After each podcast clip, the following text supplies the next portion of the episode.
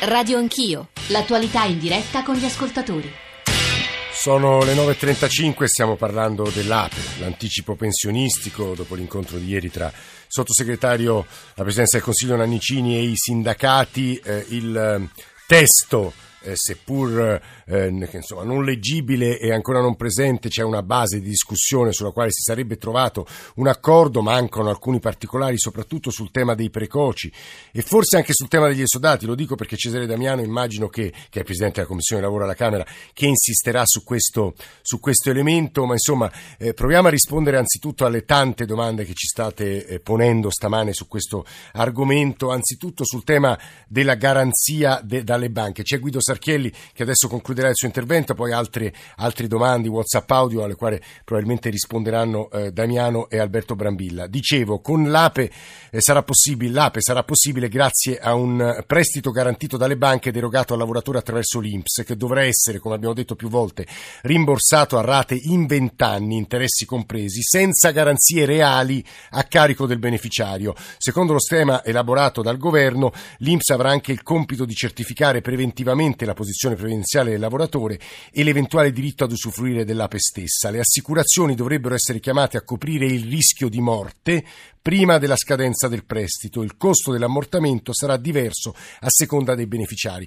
Però, professor Sarchielli, lei stava facendo un altro discorso che riguardava un po' tutta Europa e quella fascia di flessibilità in uscita, professore problema è di non dimenticare in questa discussione, come dire, tecnica, sulle, form- diciamo, eh. sulle, formule organizzative più pertinenti, diciamo, per rendere possibile l'uscita, diciamo, flessibile, di non dimenticare le persone, cioè il fatto che eh, il punto fondamentale è dare la possibilità di una libertà di scelta alle persone, mm. che, che eh, evidentemente si trovano ad avere delle risorse molto differenti a seconda del tipo di lavoro che stanno facendo, a seconda delle esperienze che hanno accumulato.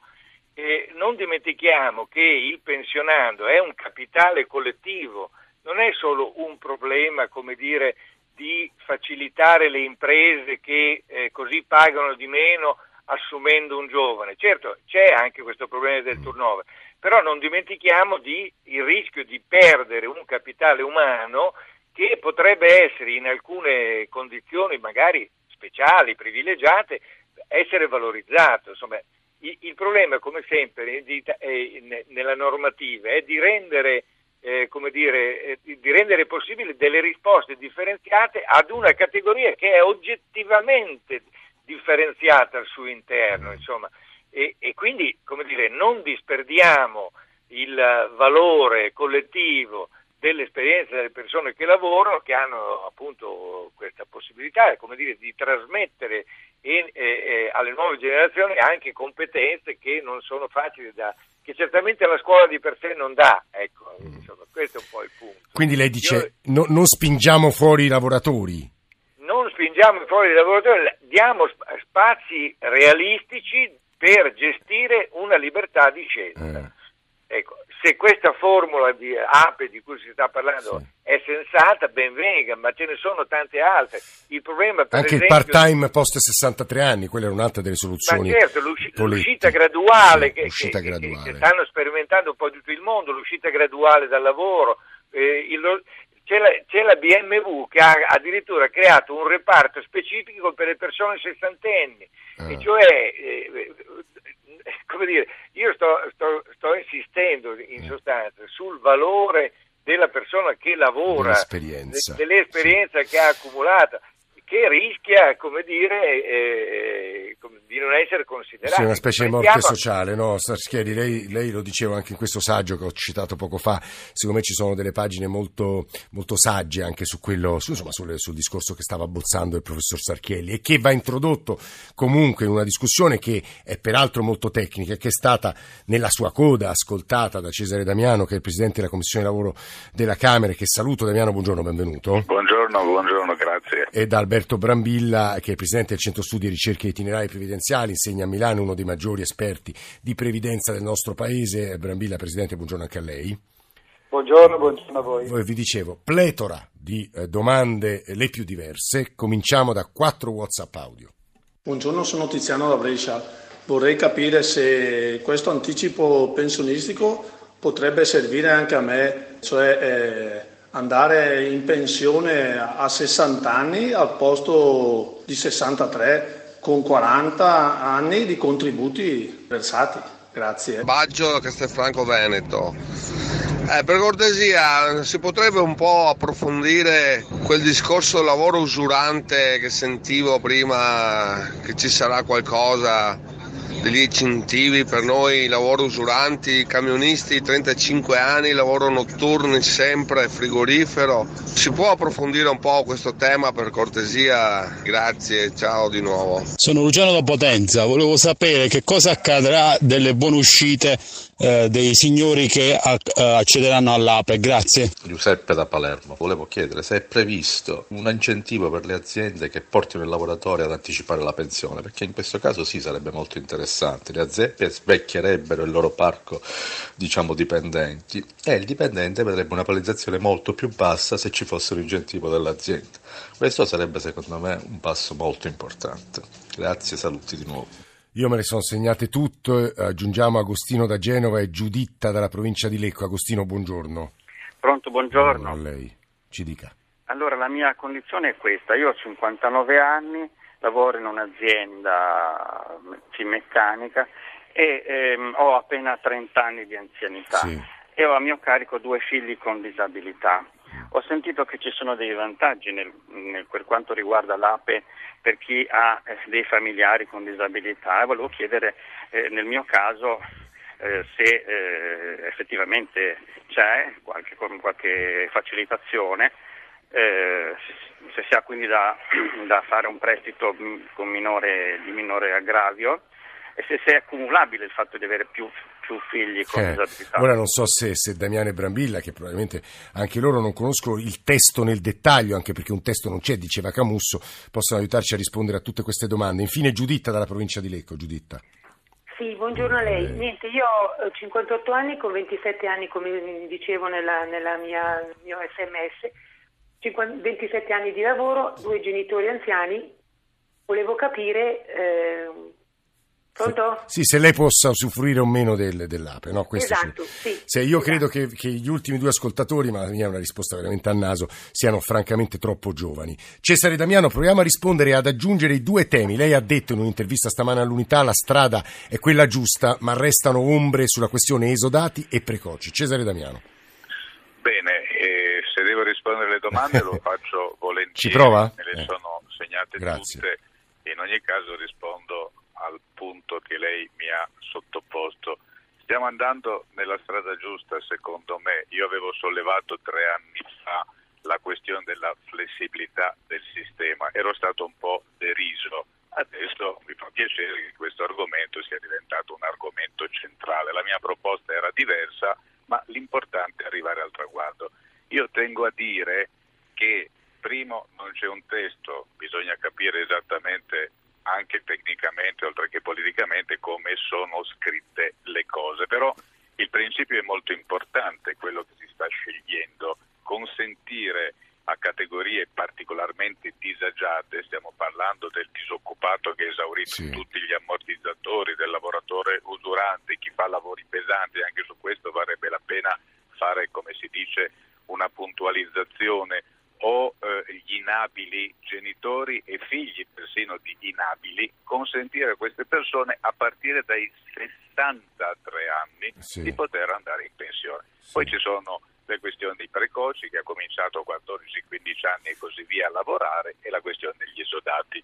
La prima domanda dell'ascoltatore Sì. dicevo 60 anni e 40 di contributi, posso andare in pensione? La risposta è semplice, no, Eh. perché questa persona dovrebbe avere, come si dice, contributi sufficienti, Esatto. non so quale sarà lo sconto, attualmente essendo maschio dovrebbe avere 42 anni Esatto. e 10 mesi di contributi, probabilmente potrà accedere alla pensione con qualcosa di meno se ha cominciato molto presto, tipo 14-15 Sì. anni. Quindi questa persona ovviamente non ha né il requisito dell'anzianità né quello della vecchiaia. Chiaro. Per quanto riguarda i lavori usurati, che era la seconda domanda dell'ascoltatore, c'è una vecchia legge, io avevo messo i soldi quando ero ministro, c'è un elenco, esposti al caldo, al freddo, miniera, cava, torbiere e così via, queste persone avranno dei benefici perché tutti i paletti, il filo spinato messo attorno a quella norma che ha impedito a molti di andare in pensione con i tre anni all'ora di anticipo che potrebbero diventare sì. tre anni e sette mesi saranno tolti,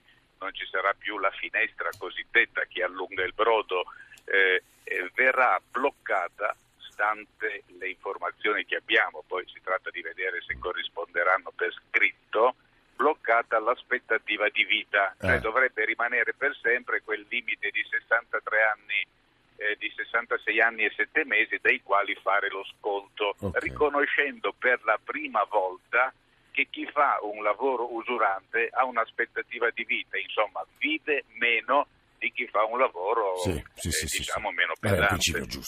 Per eh. quanto riguarda la, quest- la terza questione, quella delle buone uscite, se l'ascoltatore alludeva al trattamento di fine rapporto, qui non è messo in discussione, sono due cose separate. Sugli incentivi per le aziende, lei sa che c'è l'APE social che dovrebbe intervenire sulle fattispecie che ho ricordato e poi dovrebbe esserci l'APE aziendale uh-huh. che potrebbe consentire alle aziende che hanno esuberi di manodopera anziché licenziarlo e metterli in mobilità di anticipare la pensione sempre che abbiano questi 63 certo. anni e i contributi di base. Eh, lì dipende dalla scelta che faranno le aziende e i sindacati nel caso in cui decidano di mettere a disposizione le cosiddette riforme di fondi bilaterali. Eh. Lei sa che c'era un prelievo dello 0,30% sulla mobilità, la mobilità non ci sarà più dal prossimo anno, quindi quelle risorse potrebbero essere dirottate a questo scopo. Quindi complessivamente io credo che si corregga un sistema era bacato, era sbagliato, perché in sostanza la sponda del fiume si è allontanata perché abbiamo sì. sparato sei Dopo anni in più sì, sì, e il ponte è diventato più corto, quindi si cadeva nell'acqua. Damiano, mi permetta adesso di sentire Alberto Brambilla, sentire Brambilla e Damiano e sentire comunque le persone molto competenti, io credo che agli ascoltatori faccia piacere avere risposte anche così precise. C'è un'ascoltatrice, Laura, che fa il seguente discorso che credo che risuoni nell'infinita mole di dati che in questi anni il professor Brambilla ci ha fornito. Scrive Laura Laura. Aver trasformato il sistema da retributivo a contributivo e adesso che ragionate di penalizzazioni mi verrebbe da dire che non è possibile penalizzare in un sistema contributivo chi i contributi li ha versati. Mi spiego meglio. Chi ha versato per 40 anni o più, se anche va in pensione a 62 anni, non è giusto che venga penalizzato allo stesso modo di chi non ha altrettanti versamenti e magari ne ha solo 35 o anche meno, cosa che accade in Italia dove c'è un sistema molto solidaristico per cui in realtà ci sono persone che hanno versato pochissimo ma prendono pensioni molto simili a coloro che hanno versato per tutta la vita e questo appunto a maggior ragione in un sistema totalmente contributivo. Brambilla, è vero quello, poi il discorso è molto più lungo, è quello che dice Laura? Beh, direi sostanzialmente di sì, Laura ha centrato il problema. Eh, devo dire che allora eh, la motivazione del mettere un pochettino più di flessibilità è ovviamente legata al fatto che eh, con la riforma Monti Fornero si è tolta tutta la flessibilità che era stata prevista nel 1995 quando è stata costruita la legge Dini. Quindi sicuramente occorre più flessibilità, però dobbiamo tenere conto anche di quello che dice Laura, cioè attenzione perché qui corriamo il rischio per esempio di costringere le persone a lavorare 42 anni perché hanno cominciato a lavorare presto e sono i precoci e invece lasciamo andare magari delle, delle persone che hanno 63 anni con 20 anni di contributi. Non mi pare una cosa molto costituzionale. E Ma però come si evita un rischio del genere, professore?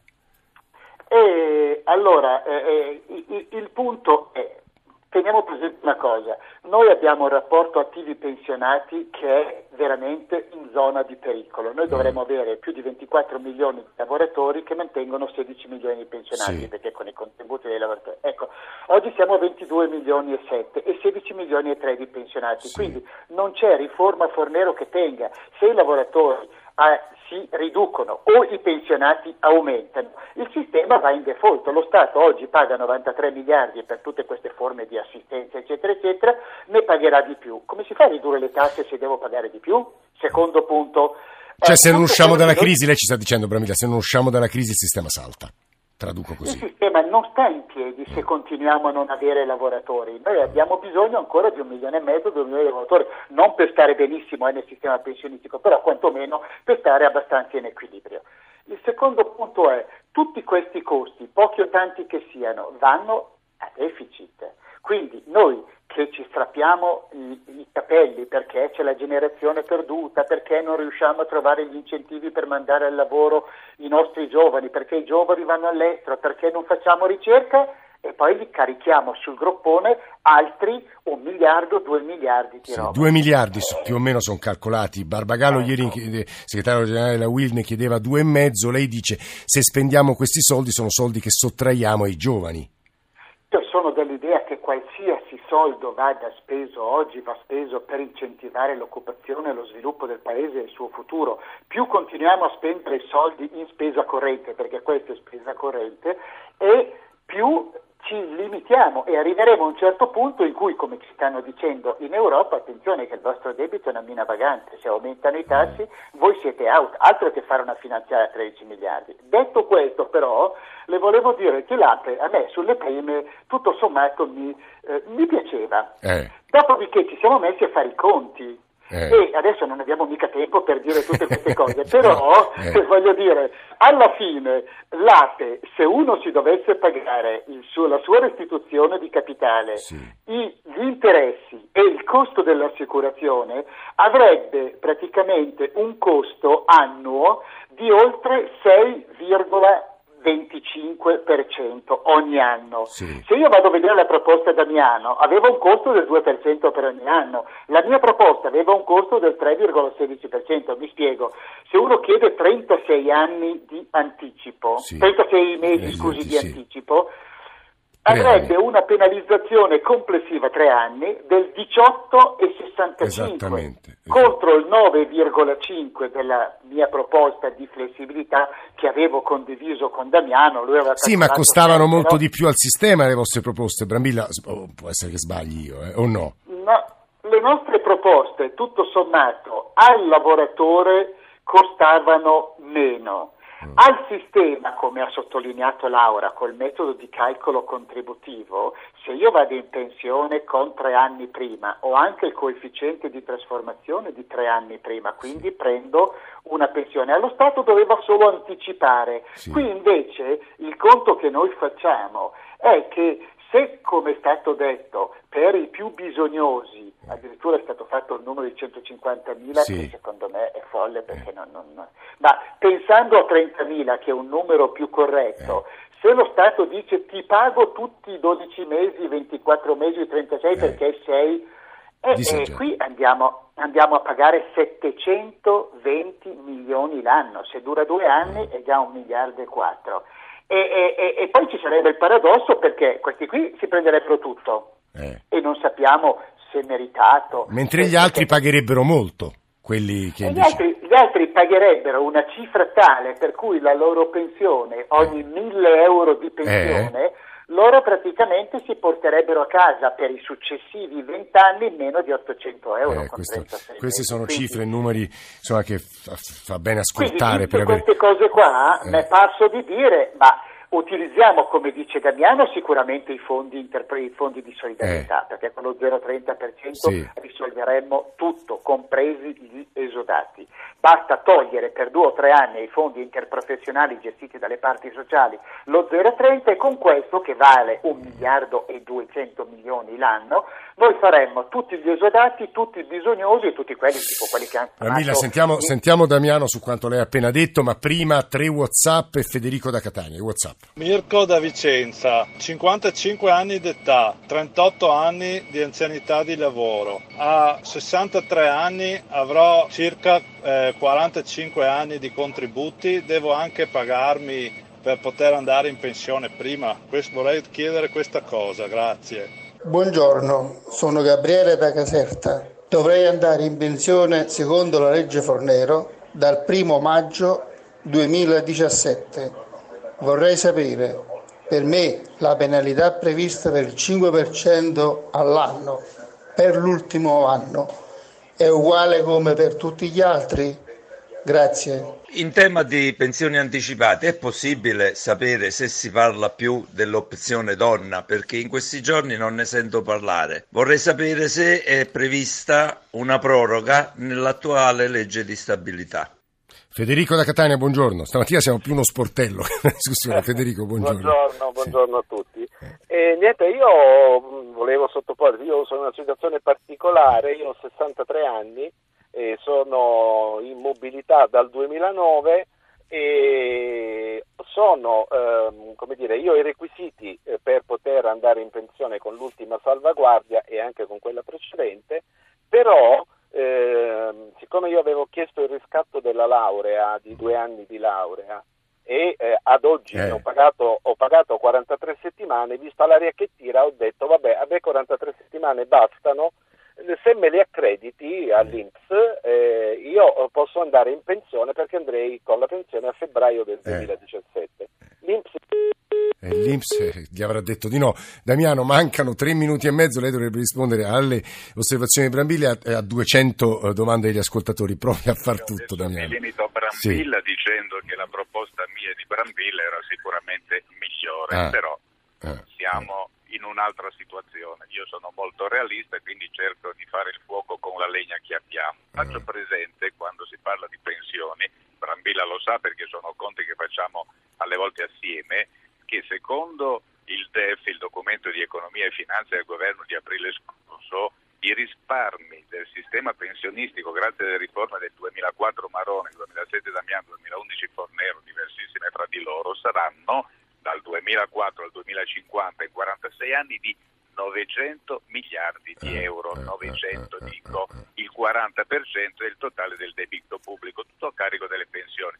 Se restituiamo un po' di miliardi io credo che facciamo un'opera giusta per rendere Di più giustizia il sociale, lei dice. Seconda questione, sì, c'è un problema di giustizia sociale. Naturalmente la domanda, chi non rientra nei lavori usuranti o in quelle condizioni particolari, chi è al di sopra dei famosi 1500 euro lordi mensili, Sì. come fa ad andare in pensione, quanto gli costa? Qui io non l'ho ancora capito, se dice il governo fino a 2000 euro lordi abbiamo una penalizzazione modesta che è dell'1 del 2%, si avvicina più o meno alla proposta che avevo Ah. fatto io tre anni fa, quindi non sarebbe uno sforzo così colossale, però è evidente che se c'è una persona tranquilla che non ha lavoro messo in discussione, ha una buona retribuzione, decide per motivi suoi di abbandonare la- eh, il lavoro e lo fa per scelta personale, non è un disoccupato, non è usurato dal lavoro, è Certo. evidente che un minimo di prezzo Senta Damiano,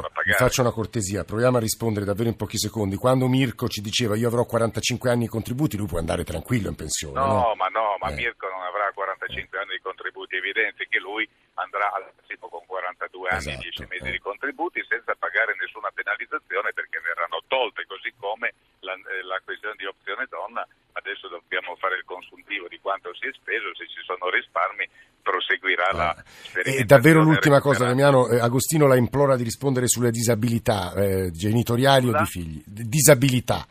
Eh, Ma come allora, sulla disabilità è compresa in quei criteri che consentono di andare gratis perché si abbia quella pensione fino a 1500 euro lordi mensili. Riguarda il disabile lavoratore oppure il genitore o il figlio eh, di disabile. Quindi c'è un intervento che considera questa categoria Ah, come categoria svantaggiata. Allora, ci stanno altri messaggi, ecco, di autonomi, di noi non parla nessuno, siete coinvolti No, dall'APE sono che tutti, riguarda sono tutti. tutti, sì. sono Sì, tutti,